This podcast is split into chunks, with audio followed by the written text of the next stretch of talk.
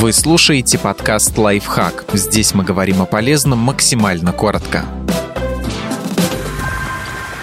Как физические упражнения улучшают эффект терапии при депрессии? Можно обойтись даже без спортзала. Недавнее исследование ученых Университета штата Айова в США показало, что бег трусцой или езда на велосипеде могут улучшить эффект терапии для людей, страдающих депрессией. И речь не о систематических физических нагрузках, а об однократном сеансе упражнений непосредственно перед походом к специалисту. В первом исследовании ученых приняли участие 30 взрослых, страдающих серьезными депрессивными расстройствами устройствами. Одни из них прошли 30-минутный сеанс езды на велосипеде при средней интенсивности, а другие просто сидели это же время. На втором этапе через неделю они поменялись ролями. Испытуемые проходили опросы до, в середине и после каждого сеанса, а затем с интервалами в 25, 50 и 75 минут после его завершения. Вопросы были подобраны таким образом, чтобы с их помощью можно было измерить симптоматику депрессии и когнитивные способности. Было выявлено, что настроение становилось лучше в течение 30 минут минутных занятий до 75 минут после них. У испытуемых также наблюдалось улучшение способности получать удовольствие от обычно приятных занятий. Даже спустя 75 минут эффект был лучше, чем в контрольной группе. Для дальнейшего изучения этого эффекта команда ученых провела отдельное пилотное исследование с участием 10 человек, половина из которых выполняла 30-минутные упражнения умеренной интенсивности перед одночасовым сеансом когнитивно-поведенческой терапии каждую неделю. Вторая группа просто занималась своей своими обычными делами. Программа длилась более 8 недель. В конце обе группы показали прогресс в лечении депрессии, но в группе, которая тренировалась, он был куда более заметным. Пациенты сообщили о более быстрой и прочной связи со своими терапевтами, благодаря чему они, скорее всего, получат больше пользы от сеансов и продолжат их посещать. По словам ученых, эти результаты показывают, что короткая тренировка перед терапией может подготовить мозг к эмоционально сложной работе и усилить ее пользу.